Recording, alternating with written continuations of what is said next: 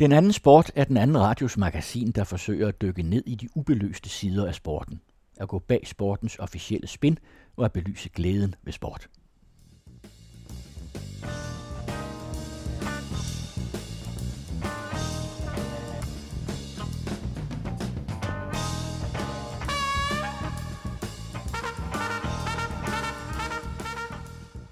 Velkommen til den anden sport på den anden radio. Mit navn er Søren Riskær.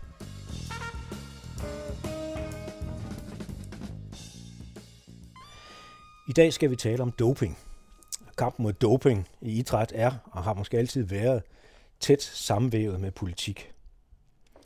Da det i 1998 stod klart, at den olympiske bevægelse og det internationale sportsforbund hverken havde evnen, eller måske især ikke viljen, til at håndtere det eskalerende dopingmisbrug, måtte statsmagten gribe ind. Ført an af de europæiske regeringer blev der lagt et massivt pres på den internationale olympiske komité for at få oprettet et uafhængigt og transparent verdensagentur. Og netop det uafhængige og det transparente er i den her sammenhæng helt centrale nøgleord. Og det her verdensagentur skulle så have den internationale ansvar for dopingbekæmpelsen. Resultatet blev World Anti-Doping Agency, i daglig tale kaldet WADA. Det der med uafhængigheden lykkedes kun delvist. Det skal vi vende tilbage til. Og agenturet har siden været skueplads for mange politiske magtkampe.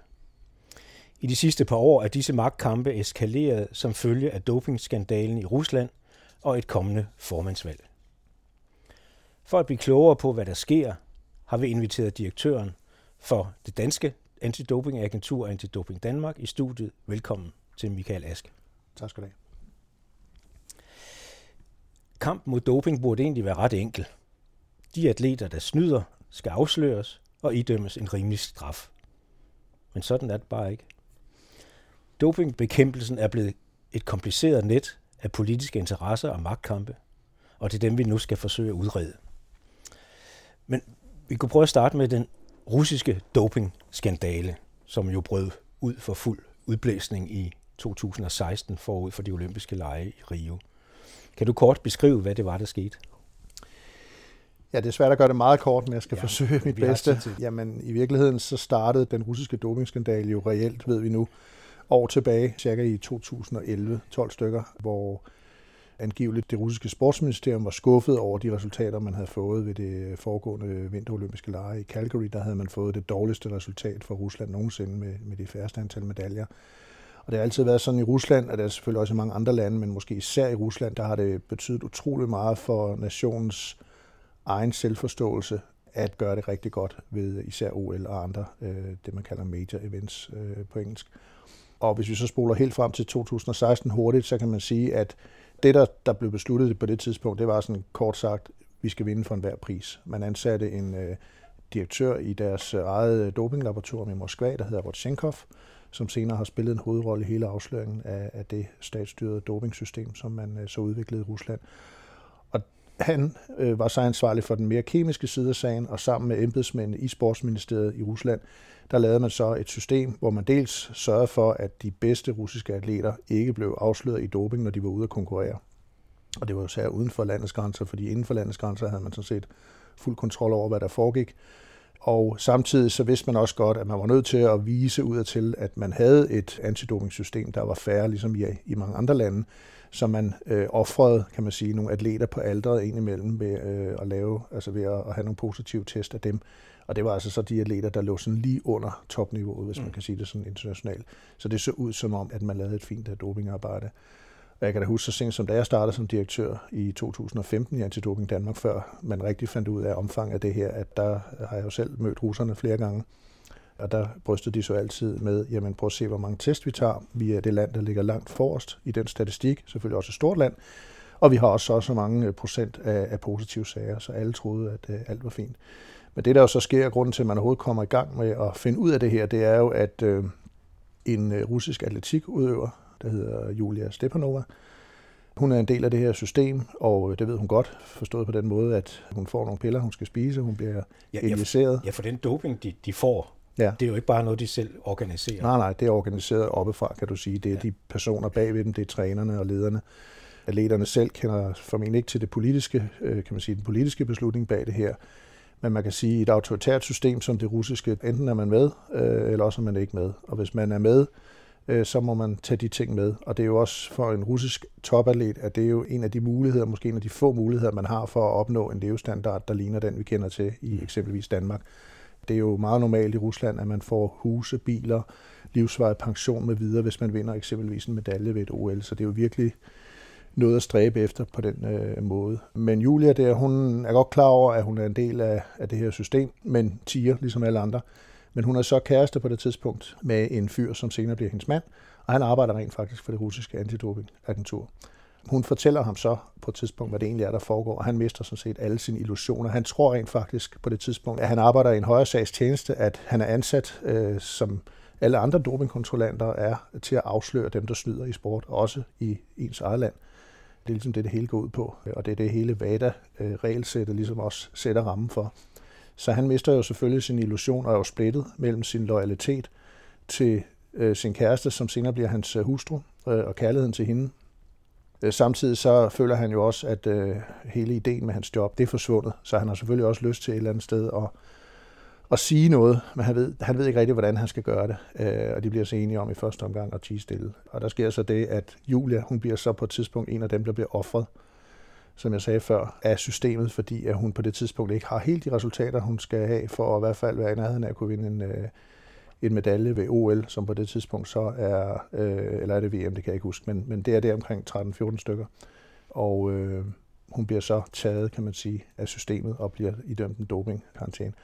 Og det er ligesom dråben, der får bæret til at flyde over for dem, og så er det så de, som whistleblower tager fat i VADA, og faktisk over en længere periode forsøger at få VADA til at interessere sig for det her problem med doping i øh, Rusland. Øh, og der ved vi så i dag, at det har været noget træt, øh, VADA-systemet, i forhold til overhovedet at starte en egentlig efterforskning op. Og hvordan kan det være, tror du, at, at de reagerer så træt? Jamen, det er der flere grunde til. Øh, for det første så øh, er det også det, som, som øh, Craig Reedy, præsidenten for VADA, siger i dag, at øh, jamen, vi havde slet ikke mandatet til at lave sådan en egentlig efterforskning, som man kender, for eksempel politiet kan gøre. Det var ikke en del af VADA-mandatet. Det kan man diskutere. Hvis man er jurist, så kan man have flere forskellige holdninger til det. Jeg hører i hvert fald til dem, der mener, at det ligger implicit i mandatet, at så VADA ikke havde kan man sige, kompetencerne måske til rigtig at gøre det på det tidspunkt, det er så en anden sag. Det har man så ansat siden med tidligere efterforskere fra politi og politiet og militæret og andre steder fra, som nu har oprettet en afdeling, øh, som står for efterforskning og øh, behandling af, mm. af efterretninger. Øh, men det havde man altså ikke på det tidspunkt. Men Vader havde jo før lavet undersøgelser om organiseret doping, og havde også været involveret i cykelsagerne, om så må sige tidligere. Så selvfølgelig kunne man efterforske. Man havde så bare tidligere hyret nogen udefra til at gøre det, altså typisk tidligere politifolk, der var ansat i private øh, efterforskningsbyråer. Så det synes jeg er en, øh, en, en, en dårlig øh, undskyldning. Mm. Og den anden forklaring er jo nok den, som ligger lige for, at øh, man havde ikke lyst til fra Vaders side at rode med, øh, med Rusland, fordi Rusland er et stort og måske det mest magtfulde land, når vi, kommer, når vi taler om sportspolitik. Øh, det var bare ubelejligt på alle mulige måder. Men hvordan reagerede Vader så? Jamen, øh, i starten reagerede Vader jo med, øh, med ikke at gøre noget, øh, ja. med så må sige. I hvert fald ikke ud til. Vi ved i dag, der har været samtaler mellem øh, topledelsen, altså både præsidenten og andre ledende embedsfolk i VADA med personer fra Sportsministeriet i Rusland, hvor man har sagt til dem, øh, sådan egentlig grundlæggende set, øh, vi hører, der er noget hos jer, der ikke er helt som det skal være, kan I ikke lige øh, få styr på det? Ja. Det er sådan den populære version. Mm.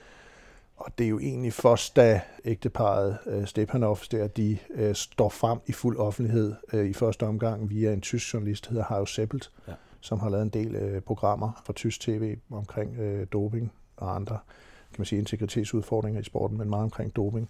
Da de stiller op i det program, han laver, øh, hvor de på det tidspunkt er kommet ud af Rusland og formentlig opholder sig øh, formentlig i Tyskland eller, eller i Østrig, eller i hvert fald i den del af Europa. Ja, de må nærmest gå under jorden. De, de er nødt til at gå under jorden, ja, ja. Øh, og, og komme ud af landet der stiller de sig op og fortæller. Og der har de jo så også i mellemtiden været så modige, må man jo sige, at de har optaget en del af det bevismateriale, de har med, det har de fra hemmelige optagelser i Rusland, altså blandt andet, hvor manden, øh, Victor, han, øh, han optager nogle samtaler, han har med sine nærmeste chefer, hvor han siger til dem, det kan jo ikke være rigtigt, at vi arbejder på den her måde. Det viser sig jo, at øh, jeg kan forstå, at det hele er bare på skrømt, og øh, de test, vi laver, det, der sidder nogle embedsmænd og bestemmer, om de skal i den ene eller den anden øh, kasse. Det kan da ikke være rigtigt, der får han det bare at vide, at han skal passe, passe sig selv, ja. og lade være med at blande sig i noget, som er, er over ham, over hans niveau. Og Julia har også optaget nogle, øh, nogle konversationer, hun har med sine øh, trænere blandt andet, og en læge, øh, som siger til hende, at hun skal tage det og det, og hun spørger så, hvorfor det er, men øh, det skal du bare gøre, det, det, det, skal, det skal du ikke tænke på, osv. osv. Så sådan nogle optagelser var selvfølgelig med til at sige, her kunne alle se, at her er altså et problem, og så kunne Vader altså ikke blive ved med at skubbe, om man så må sige, tingene ind under gulvtæppet. Så var de nødt til at gøre noget ved det. Ja, fordi da den udsendelse så kom til udsendelse, så bryder helvede jo løs, om man så må sige. Mm. Og Vada må sætte gang i en, en uafhængig undersøgelse. Ja, i første omgang er det jo atletikken, man kigger på, fordi det var en, en atletikudøver, øh, så man kunne i hvert fald sige, at der foregik systematisk doping inden for atletikkens verden i Rusland. Men det viste sig jo ret hurtigt, at øh, det var ikke kun inden for atletik, det var egentlig stort set inden for samtlige sportsgrene, at man havde det samme system ja. Øh, i Rusland. Og så begyndte man så at lave den såkaldte McLaren undersøgelse, øh, opkaldt efter den kanadiske advokat, som stod i spidsen for undersøgelsen, der hed Richard McLaren. Og hvad viste den? undersøgelse så? Jamen, den viste jo, at det her system, som jeg sagde indledningsvis, øh, havde stået på cirka siden øh, lige efter 2010, hvor der var vinter i Calgary, altså 2011 cirka, kunne man i hvert fald føre det tilbage til. Og det havde været totalt systematisk gennemført fra i hvert fald øh, det russiske sportsministerium og ned gennem rækkerne, ned gennem lederne i de forskellige sportsforbund, gennem trænere, ledere generelt og ned til atleterne, og det ja, havde været totalt styret oppefra. Ja, så man havde altså et system, kan man sige, der gik på to ben. Dels ja systematisk dopede man alle udøverne. Og det gik på tværs af, af mange idrætsgrene, mm. og det, vi har vel ikke fået det afsløret det hele endnu. Nej, det har vi ikke. Og dels havde man altså så, når man skulle lave dopingkontroller, så manipulerede man simpelthen med, med, med prøverne. Ja, ja, man kunne manipulere på flere, altså den måde, man manipulerede med det øh, i indledningsvis, det var egentlig og simpelthen forfalske, kan du sige, selve rapporterne, der kom ud af testene, altså at den var den positiv eller negativ, det, det forfalskede man, fordi man havde folk i laboratoriet i Moskva, der selv øh, kunne udfylde, hvad de ville. Og den kontrol, der burde have været med det laboratorium, som igen er Vaders ansvar, den var ikke eksisterende, øh, eller i hvert fald meget lemfældig. Og det andet, der, det kom så senere, da de selv havde var værter for vinter-OL i Sochi, ja. fire år efter, der kunne man selvfølgelig ikke øh, fuldstændig regne med, at det her system fungerede, for der var pludselig uafhængige folk inde øh, ved Sochi fra andre, altså kontrollanter fra andre lande. Øh, der var øh, observatører fra VADA og så videre, som kontrollerede, at tingene foregik. Så der var man altså nødt til at, at, at lave noget endnu mere sofistikeret. Og der var det så, at man opfandt øh, de her berømte øh, musehuller i væggene, som nogen sikkert har læst om. Øh, altså hvor man simpelthen lavede i det rum, hvor man opbevarer de test, man havde taget i løbet af, af dagen, altså hen over natten, der lavede man simpelthen en, nogle hemmelige huller i væggen til et rum ved siden af, som så ingen andre end nogle øh, sikkerhedsofficerer fra det russiske øh, sikkerhedspoliti FSB, de så havde adgang til. Og i løbet af natten smule med mørke, så fik man så åbnet de her luer og fik simpelthen taget de her øh, urinprøver, glas med urin, ind i, i det andet rum. Og så havde man så i mellemtiden kunne bytte dem rundt med, med nogen som var rene, kan man sige. Øh, så det var måden, man, øh, man gjorde det på. Det lyder helt som Olsenbanden, kan man sige. Fuldstændig Olsenbanden, og øh, nogle gange så må man jo øh, bare gentage øh, det, som man et par gange i sit liv har oplevet, at nogle gange så overgår virkeligheden fantasien, og ja. det her, det, at der ikke er lavet en film om det nu, det er egentlig utroligt, men der kommer helt sikkert også en Hollywood-produktion omkring ja. det her, for det er fuldstændig fantastisk, at det har kunne lade sig gøre. Og det viser jo også det, som man kan sige, nu kommer jeg med en, med en baggrund fra 30 år i politiet og efterretningstjenesten, så jeg har nok sådan en sund skepsis over for alle systemer, der ikke har et ordentligt kontrolapparat, og det er jo helt tydeligt, at VADAs måde at kontrollere på, det var ren papirøvelse. Der var ikke noget reelt kontrol ude i marken, om man så må sige. Og det er man selvfølgelig nødt til, hvis man vil sikre sig, at, øh, at tingene foregår ordentligt. Men det er så også fordi, at hele systemet, hele dopingsystemet bygger jo, som så meget anden lovgivning, på tillid. Altså det, udgangspunktet er, at folk overholder reglerne, øh, og hvis der er nogen, der snyder, skal de selvfølgelig straffes. Men jeg tror ikke, nogen havde fantasi til at forestille sig, at man kunne finde på at snyde på den her systematiske måde, og så politisk styret, som, som det her var. Men Rusland benægtede jo stort set den her rapport og, og de ting, den beskrev, mm. og gør det vel stadigvæk? Ja, det gør de. Til dels vil jeg sige. Altså, de, de gør det i hvert fald på den måde. Det der, det, der har været vigtigt for Rusland, det er ikke at anerkende eller erkende, at det her det var styret fra det politiske ja. niveau.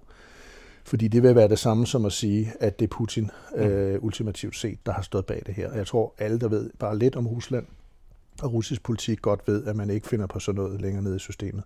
Men ved hele tiden at kunne benægte det, og ved at hele tiden at sige, det er der ikke beviser for, så har man kunne på den måde holde ham og de øverste lag sådan nogenlunde væk. I hvert fald i en russisk øh, fra en russisk synspunkt fået, fået holdt dem udenfor. Ja, at, ja. at så den vestlige verden måske ser på det på en anden måde, det tror jeg egentlig, at, det, at både Putin og systemet som sådan er ret ligeglade med. Fordi det her handler lige så meget om indrigspolitik, tror jeg, Rusland som udenrigspolitik. Det handler om, at man indadtil viser, at man er en stærk nation, ja. og at man har en stærk leder, mm. øh, så man kan holde sig på magten. Så um, man skal være klar over, at den opfattelse og den måde, som Rusland portrætterer det her på, er jo en helt anden end den, som vi typisk øh, ser her i den vestlige verden. Nu kan jeg desværre ikke russisk selv, men jeg har nogle gange øh, været inde og, og se nogle engelsksprogede, den der hedder RT, blandt andet uh, Russia Today hed den før, uh, tv-kanal, uh, som, som sender både på engelsk og andre uh, hovedsprog, eller læse uh, engelsksprogede artikler fra de russiske medier, og der er det bare en helt anden fremstilling, man, ja, man har af det. Ja. Man, man er gået så vidt nu, som man har sagt, ja, vi har nok haft et kulturproblem. Uh, det er også de der gamle trænere, som stadigvæk er der. En del af den fra sovjettiden, de har ikke forstået det nye tider, og det skal vi så også gøre noget ved. Og det er sådan det længste, man er gået i den, øh, i den retning. enkle brødne kar. Lige præcis, ja. ja. Men da det så stod åben, det var åbenlyst, at, at der havde foregået de her manipuleringer og, og gennemført snyd, så var IOC og VADA jo nødt til at reagere. Ja. Og hvad skete der? Altså IOC udelukkede jo Rusland fra OL i, i Rio. Ja nej. Øh, det gjorde de jo faktisk ikke, fordi øh, VADA kommer jo, McLaren-rapporten, jeg nævnte før, den siger jo, at øh, som sagt, det her det er systematisk, og det er foregået på den måde, som jeg lige har beskrevet. Det kom jo på et meget ubelejligt tidspunkt for IOC, lige op til OL i Rio. Ja. Og det, som mange af os, der arbejder med det her til daglig, sagde til IOC, som jo er den ene halvdel af VADA, konstruktionen af VADA, som du indledningsvis sagde, var jo sådan en kompromis, kan man sige, man, man indgik tilbage i 98, øh, efter, som du selv var inde på, hårdt pres fra især de europæiske regeringer. Og i dag har du et VADA, hvor halvdelen af repræsentanterne, der sidder i de ledende øh, organer, det er repræsentanter fra primært IOC, øh, idrætsbevægelsen, og den anden halvdel er regeringsrepræsentanter. Så IOC, kan man sige, har jo et stort medansvar for de beslutninger, VADA tager, og VADA sagde jo til IOC, at I bør udelukke Rusland. Ja. Det gav en masse intern ballade i VADA, fordi som sagt en halvdel af IOC, og de kunne se formentlig både sponsorpenge og andre øh, goder forsvinde ud af, vinduet, hvis Rusland ikke var med. Rusland, som i parentes bemærket, også jo er meget øh, aktiv i forhold til selv at afholde de her major events. Øh, nu nævnte vi øh, vinter-OL i Sochi, men øh, vi har også lige haft et øh, VM i fodbold for eksempel, og andre store begivenheder, så det betyder meget for, for IOC, og de sidder stærkt på posterne rundt omkring i de internationale øh, sportsforbund. Så IOC valgte den øh, salomoniske løsning efter min mening, at de sagde til de enkelte idrætsgrene, det må I selv beslutte jer for. Øh, det er jeres afgørelse, om I vil udelukke ja. Rusland øh, i øh, jeres idrætsgren under OL i Rio.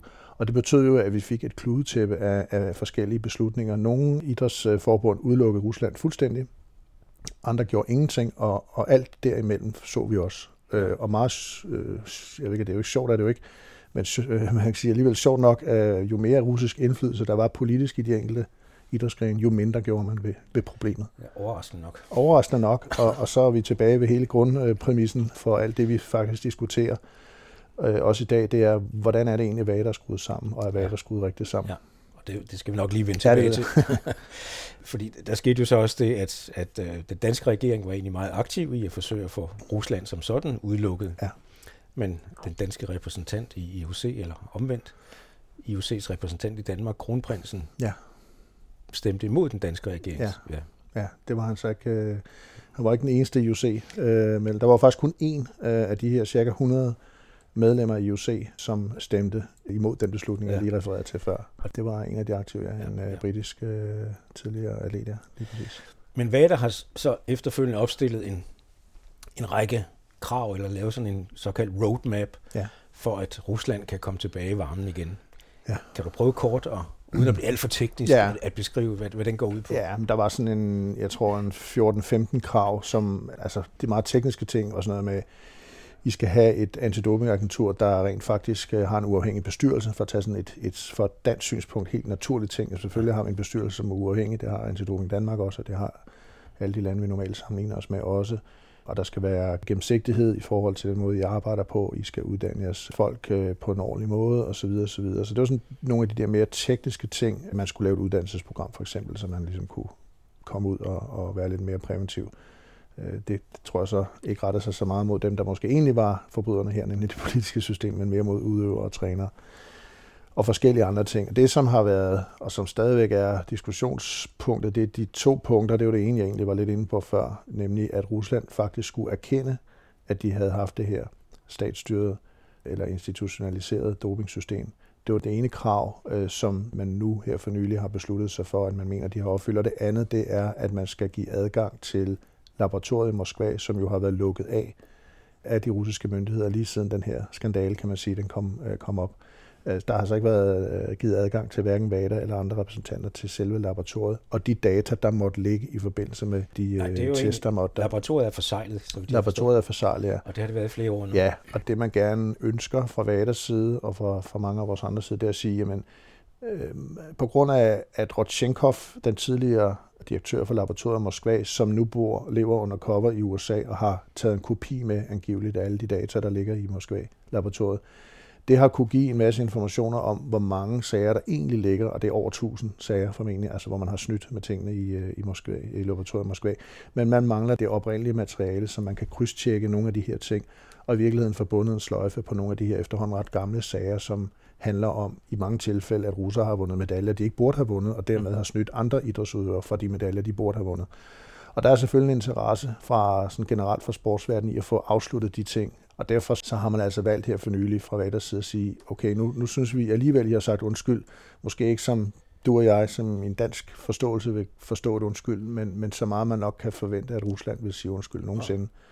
Og så til gengæld øh, skal de her inden nytår have givet adgang til, til laboratoriet. Så de har måske godt en måned tilbage til at gøre det? De har godt en måned, og jeg tror faktisk, hvis jeg ikke husker fejl, så er det faktisk i dag eller i morgen, at der er en øh, delegation på besøg i Moskva okay. og skal lave den indledende øh, kan man sige, undersøgelse i laboratoriet, og så skal man så senere i december, må det jo så være, have en, den egentlige gennemgang af tingene. Øhm, ja. Men den her justering, hvis man ja. kan kalde det det med, måske ja. med gåsøjne omkring, ja, af roadmappen, den førte jo alligevel til noget uro.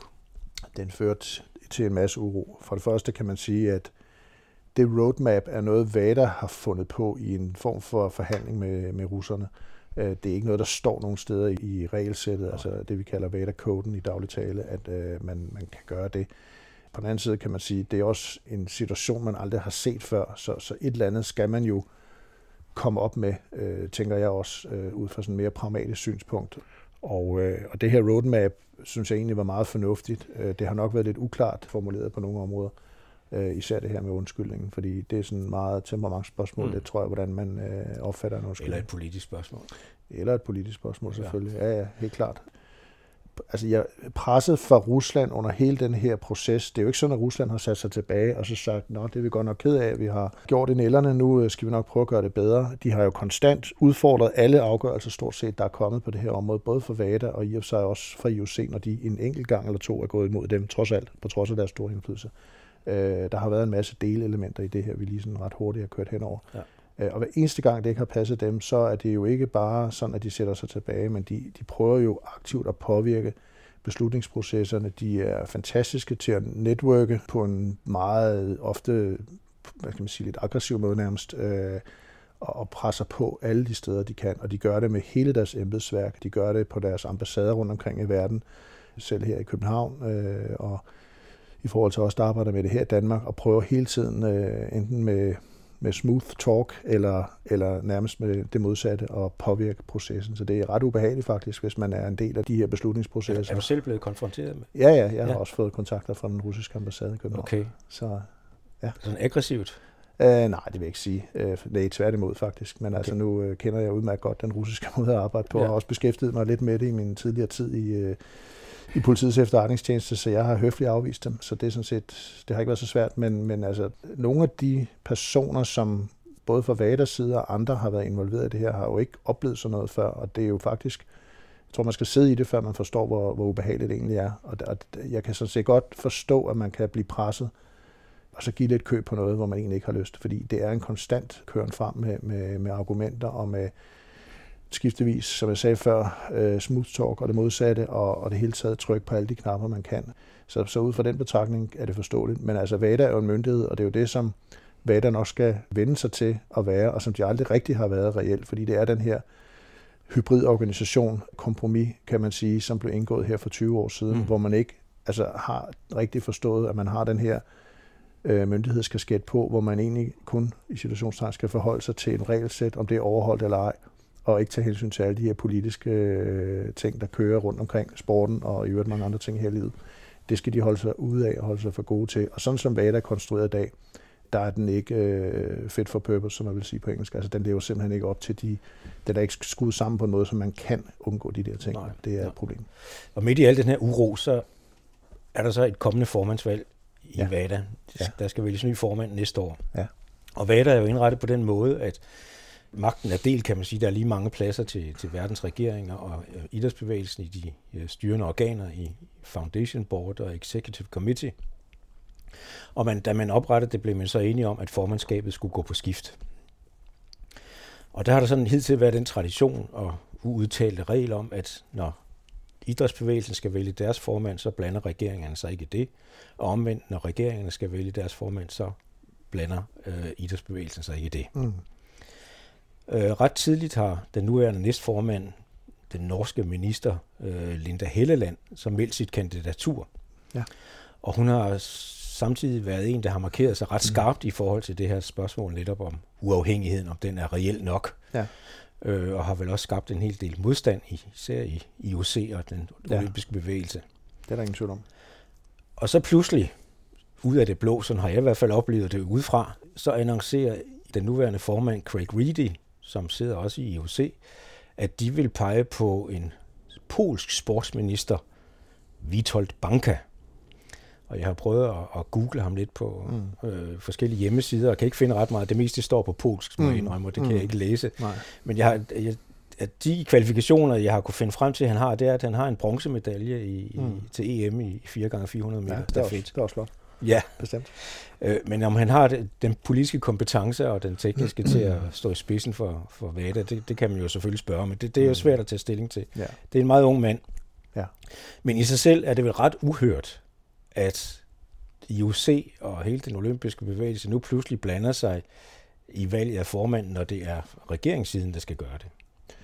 Jamen, det er helt uhørt, og jeg må sige, at øh, nu er det ikke fordi, at bare fordi man er regeringsrepræsentant, så spiller man nødvendigvis altid efter reglerne. Det tror jeg, vi kan finde masser af eksempler mm. på, at man heller ikke gør. Men altså, IOC er jo en utrolig magtfuld bevægelse, og IOC har den fordel frem for regeringsrepræsentanter i VADA, at hvis IOC skal blive enige om en strategi for et eller andet, det kunne være det kommende præsidentvalg, så skal de grundlæggende set bare øh, sætte sig 5-6 mand i det samme kontor nede i Lausanne ja. øh, i Schweiz, hvor de i øvrigt øh, til daglig øh, alle sammen holder til. Så kan de blive enige om øh, med Thomas Bach, øh, præsidenten for IOC i spidsen, hvad det er for en strategi, de skal vælge, og så kan de føre den ud i livet. For de 5-6 personer, det er de samme personer, der sidder i stort set samtlige bestyrelser, der findes i den internationale sportsverden, der betyder noget, inklusive VADAS. Ja. Og øh, sådan er det jo ikke med regeringens repræsentanter. Der er for det første fem kontinenter, der er repræsenteret. De mødes i bedste fald dagen før, der er de her executive og foundation board møder rundt omkring i verden. Der har de øh, i øvrigt på Linda Hellerlands øh, initiativ lavet et system nu, hvor de trods alt mødes dagen før og prøver at afstemme, hvad, hvad mener regeringen egentlig her. Og der kommer de altså fra hele verden. De fleste af dem sidder som ministre, eller i hvert fald som embedsmænd på højt niveau rundt omkring i deres respektive lande, og har andre ting, de også til daglig skal tage sig af. Hvorimod de personer, der sidder der for IOC, jo kan i hvert fald for en lang stykke hen ad vejen kan koncentrere sig 100% om det her. Og det betyder jo, at IOC er betydeligt øh, bedre stillet til øh, i forhold til at, at være et par skridt foran, i forhold til at lave den rigtige strategi, og også i forhold til eventuelt at gøre noget, det man ikke må på papiret, for eksempel påvirke tingene. Så kan man nok godt finde ud af, hvordan man gør det alligevel på en måde, som øh, i hvert fald øh, ikke sådan umiddelbart øh, overtræder nogen regler. Øh, og i øvrigt så sidder man selv på mindst halvdelen af magten, hvis det skulle komme op, og man har overtrådt reglerne. Ja, fordi så. vi kan jo godt gå ud fra, at alle fra mm. idrætssiden, de stemmer samlet. Det kan vi være helt 100% sikre på. Så de skal i princippet bare have én stemme fra regeringssiden? Lige præcis. Til, ja. ja, lige præcis. Og det er jo det, der er problemet. Og lige nu har vi øh, formentlig, øh, ud over de to kandidater, du lige nævnte, så har vi muligvis også øh, en, der hedder Dias, som øh, er fra den Dominikanske Republik. Han repræsenterer det amerikanske kontinent i øjeblikket i, øh, jeg kan faktisk ikke huske, om det er Executive Committee eller Foundation Board. Øh, men han øh, har i hvert fald indirekte øh, i et interview for nylig givet udtryk for, at han måske også var en, øh, en kandidat. Så vi har muligvis tre kandidater, og der er stadigvæk et års tid til ja. valget skal foregå. Øh, det skal foregå til november næste år øh, i forbindelse med en stor konference i øh, Katowice i Polen. Så der kan også ske meget nu. Det kan der. Men det er vel ikke svært at se, at, at Helleland vil have meget svært ved at blive valgt, fordi hvis, hvis IOC går ind mm. aktivt i det, i, det, i det her valg, ja. så vil de jo stemme imod hende. Ja. Så vi kan næsten udelukke, at hun bliver valgt. Nej, jeg tror ikke, vi skal udelukke noget nu. Som sagt er der næsten et år øh, tilbage, og der kan også ske rigtig mange ting. Så jeg, jeg synes, det er for tidligt at, okay. at afskrive nogen, og, og jeg vil, øh, jeg vil heller ikke, det er heller ikke min opgave, synes jeg, at sidde på den her side af en valgkamp og sige, hvem jeg synes nej, nej, er den rigtige kandidat eller ej. Men vi kan jo sagtens tale om processen, og den er jo interessant lige nu, fordi hvis jeg var IOC-medlem, eller hvis jeg sad i øh, toppen af IOC, så ville jeg gnide mig i hænderne lige nu. Fordi nu har vi to, måske tre kandidater, som øh, regeringerne nu kan slås internt om, hvem er den bedste. Der er nogen, der er meget for Helleland, men der findes også regeringer, der i hvert fald lige nu ikke er så glade for Helleland. Blandt andet den måde, hun sådan taktisk har, har, har grebet tingene an på. Måske ikke så meget hendes synspunkter, men måske mere øh, måden, hun har, hun har ageret på. Øh, så der er formentlig set ud til en spillelse blandt regeringerne. Så ja, det bliver rigtig spændende at se, hvad man, øh, hvad man skal jo. Jeg ved i hvert fald her i Europa, hvor det er Europarådet, der øh, indstiller en kandidat, der har man nu vedtaget nogle procedurer øh, for, hvordan man finder frem til en kandidat, og det bliver her øh, i løbet af, så vidt jeg husker, omkring februar-marts måned næste år. Ja. Der er man nået så langt, at man, øh, man har en kandidat. Okay. Det er sådan egentlig gerne vil frem til, fordi vi jo inde og røre ved, som vi kan se, det helt fundamentale princip ja. for VADA, nemlig spørgsmålet om uafhængighed. Ja. Og det var, som, mm. som vi var inde på tidligere, et helt klart nøgleord. Fordi der i 98, der var det jo helt tydeligt, at idrættens organisationer ikke var i stand til selv at håndtere dopingproblemerne. Mm. Mm. Tværtimod oplevede vi jo nærmest, at de dækkede over dopingproblemerne, ja. og der var en, nærmest en alliance mellem både udøvere og sportens ledere og journalister om, at vi skulle prøve at give et glansbillede af idrætten, og ja. vi skulle ikke åbne op for hele det her. Nej. Så, så altså enten har man dækket over dopingmisbruget, eller ikke taget det særlig alvorligt. Ja. Og, altså i hvert fald, derfor måtte vi løsrive både dopingbekæmpelsen og måske også idømmelsen af karantæner fra idrættens organisationer. Ja. Så med det her formandsvalg, vil du da sige, at det er selve uafhængigheden, der står på spil? Nej, egentlig ikke i forbindelse med formandsvalget som sådan, fordi faktisk det faktum, at vi ved at allerede nu, det bliver en regeringsrepræsentant, der bliver formand, uanset hvem det bliver, så har man jo ikke øh, endnu nået dertil, hvor man øh, siger, at formanden faktisk skal være uafhængig af både regering og eller regeringerne og øh, sportens bevægelse. Det vil jo være det ultimative. Det skal men er det ikke det hele land ligesom slår til lyd for? At øh, prøve at have? Jo, altså hvis du spørger, hvis du spørger IOC, vil de sige nej. Ja. Altså de vil sige, at hun repræsenterer regeringerne, og hun repræsenterer måske kun, øh, vil de sige, den del af regeringerne, der er mest sådan, øh, modstander af IOC's måde at gøre tingene på, og mest øh, øh, taler mest omkring øh, åbenhed og good governance osv. Så, så, så øh, det, det, det vil være deres synspunkt. Og det gør jo, at, at desværre vil jeg sige, at, at noget, altså det, det kan godt blive svært at se, at VADA bliver rigtig uafhængig lige i de første år. Det, der så ligger i kortene, øh, og det er jo netop blevet vedtaget faktisk på det sidste øh, Foundation Board møde i, øh, i VADA, det er jo, at når den, der nu bliver valgt som præsidentsperiode udløber, det er jo så først om 4-5 år, så kommer der for første gang i VADAs historie, hvis ellers tingene stadig så ud, som det gør i dag, en helt uafhængig præsident. Øh, så det har altså nogle år på sig endnu, kan man sige, inden vi når det til. Men med dine briller, hvordan vil så en, en ideel opbygning af VADA se ud? Et af problemerne, der er flere, men, men grundlæggende set, så er VADA jo, vi kan godt starte faktisk et andet sted og sige, VADA er faktisk en succes, og det kan lyde helt paradoxalt mm. i forhold til alt det, vi lige har siddet og talt om. Men når jeg siger det alligevel som en succes, så mener jeg det forstået på den måde, at jeg tror, den konvention, som VADA er bygget på, det er jo den konvention i verden, som har flest, jeg tror samtlige lande nærmest i verden har skrevet under på den. Ja. Det er vist aldrig sket i FN's historie. Man har for 20 år, ikke ret lang tid i en historisk kontekst, man har trods alt fået bygget et system op, som med forholdsvis få midler, trods alt har bygget et system op, som har masser af fejl, helt sikkert, men som alligevel har formået her de senere år, på bagkant af alt det, der er sket i Rusland, og fået et, øh, noget efterforsknings, øh, en efterforskningsenhed op at stå. Man er begyndt systematisk at indsamle informationer. Man har lavet et meget bedre system til at måle øh, alle os, der skal leve op til de her krav, om vi gør det rigtigt, og komme med øh, rapporter til os øh, og lave inspektioner og rent faktisk kontrollere. Så man har faktisk også begyndt for første gang at interessere sig for, hvordan de internationale sportsforbund de lever op til de her regler. Fordi en ting er, at vi som nationale antidopingorganisationer skal leve op til dem, men det skal de internationale forbund også. Og der er vi altså begyndt at se for første gang nogensinde, at der rent faktisk bliver stillet krav øh, til de her øh, forbund, og de faktisk øh, i et enkelt tilfælde også har, har været ude af, altså været såkaldt non-compliant, altså ikke har levet op til regelsættet. Det var så boksning, det var så mm. kun en kort periode. Men alligevel, så, så, så det er jo gode ting. Men, men tilbage til de spørgsmål, så er problemet stadigvæk på det øverste niveau, at man har to ledende organer, et foundation board som det øverste organ, og så har man en executive committee. Det er stort set de samme mennesker, der sidder i de to organer, og det er stort set de samme ting, de beslutter efter min mening, så skal et foundation board, det skal være der, hvor dem, som har penge involveret, kan man sige, det er der, de skal sidde. Og det er jo regeringerne, og det er idrættens bevægelse. Og det synes jeg fortsat, de skal være. Jeg så gerne, at kredsen i foundation board blev bredt ud til også at omfatte de interessenter, vil jeg så kalde dem, som i dag, 20 år efter man lavede VADA, har en helt anden rolle, end de havde for 20 år siden. Det er for eksempel også i de nationale antidopingorganisationer. Det er for eksempel laboratorierne øh, rundt omkring i verden, og det er ikke mindst atleterne selv, som øh, godt nok er repræsenteret, men, men kun på, på meget lavt niveau, med så man siger, eller ikke lavt niveau, men, men med få antal. Det er dem, der skal sætte reglerne og sætte retningen for vader. Der skal, og det er klart, at sporten, vil jeg godt slå fast her, skal selvfølgelig være med til at bestemme regelsættet i deres egen idræt. Ja, det, det giver sig selv. Et medejerskab til det. Et medejerskab til det, og være med til at sætte retningen overordnet set. Det øh, er der ingen tvivl om.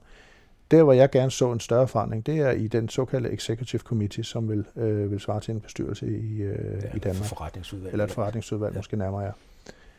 Der, der er det som sagt de samme personer, mere eller mindre, der sidder der. Og det er jo dem, der ultimativt beslutter, om for eksempel Rusland er inde eller ude, eller hvem det nu er. Og der, der går det altså ikke, at vi har de samme personer siddende, som også har en interesse i at beskytte deres eget brand i den idrætsgren, mm. de nu kommer fra, eller IOC, som det jo typisk er.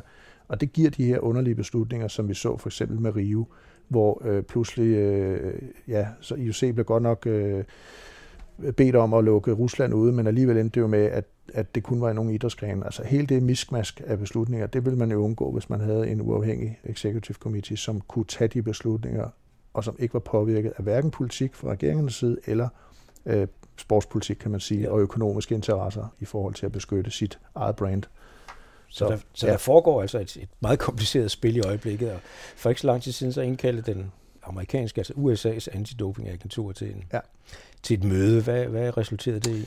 Jamen, jeg tror ikke konkret, det resulterede i ret meget andet, end at der kom en... Altså, det var det hvide hus, der havde inviteret. Det var dog ikke Trump, men øh, vicepræsidenten, som øh, var vært øh, for mødet. Og der havde man så inviteret Vores amerikanske kollegaer, USADA, altså det amerikanske antidopingagentur, havde inviteret en, en udvalgsskare, vil jeg sige, af personer fra antidopingverdenen, nogle atleter, som har været meget øh, vokale øh, her øh, i, i, øh, efter øh, hele afgørelsen øh, omkring Rusland om, at de skulle tilbage i varmen igen. Linda Helleland, som vi har talt om, var også med, repræsenterede angiveligt ikke VADA, men sig selv, øh, var i hvert fald det, hun sagde.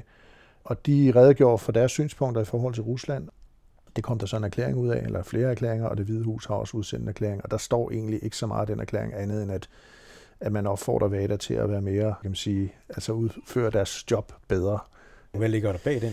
Nå, men der ligger jo et, en altså amerikanerne er jo dem, øh, der er ingen, altså vi er jo vi er 17-18 nationale antidopingorganisationer, der siden alt det her det startede, er begyndt at mødes jævnligt og diskutere de her ting, fordi vi har jo ellers traditionelt ikke været sådan politiske, og skal også forsøge ikke at være politisk i den forstand, men vi mener jo, at vi med den måde, vi er skruet sammen på, og med de opgaver, vi har, måske trods alt er de bedste, eller nogle af de bedste i hvert fald, til rent faktisk at fortælle VADA, hvordan det burde være, fordi vi skal være uafhængige ifølge lovgivningen. Vi, vi sidder øh, og laver det daglige arbejde, både nationalt, men også internationalt, og er fagfolkene på området. Og derfor så er vi begyndt at mødes og diskutere de her ting, og det har vi gjort faktisk første gang her i København, øh, lige øh, efter Rio-afgørelsen der. Og så har vi så mødtes sådan cirka tre gange om året siden. Og amerikanerne, hvis man sådan skal kigge på en skala, så er der ingen tvivl om amerikanerne. Altså de kan være meget hårde i deres retorik omkring Rusland, og også i forhold til VADA.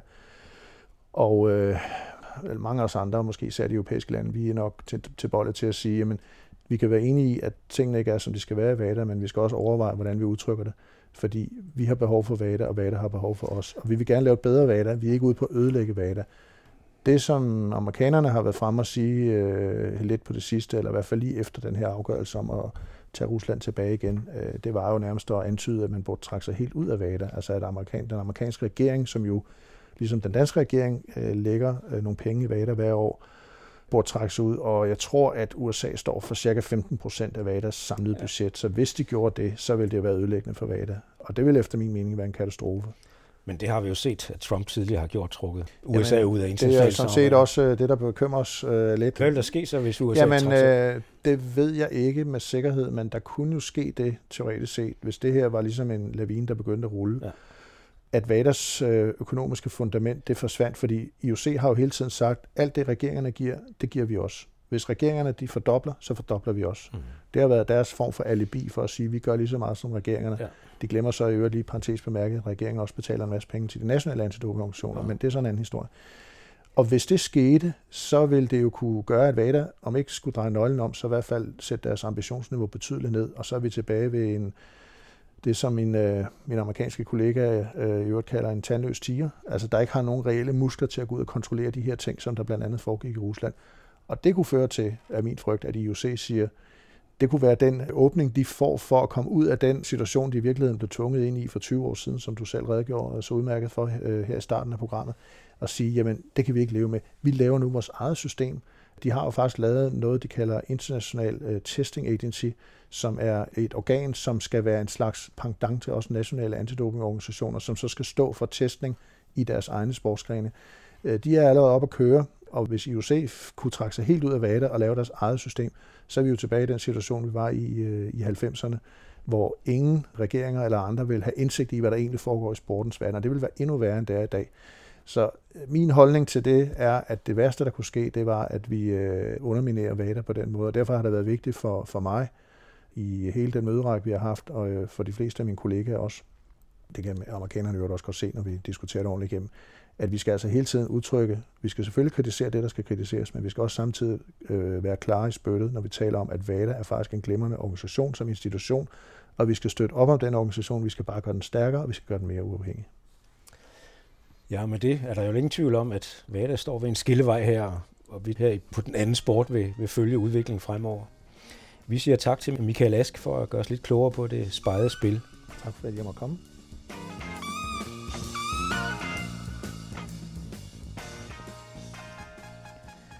Det var Søren Riskær, der havde tilrettelagt den anden sport.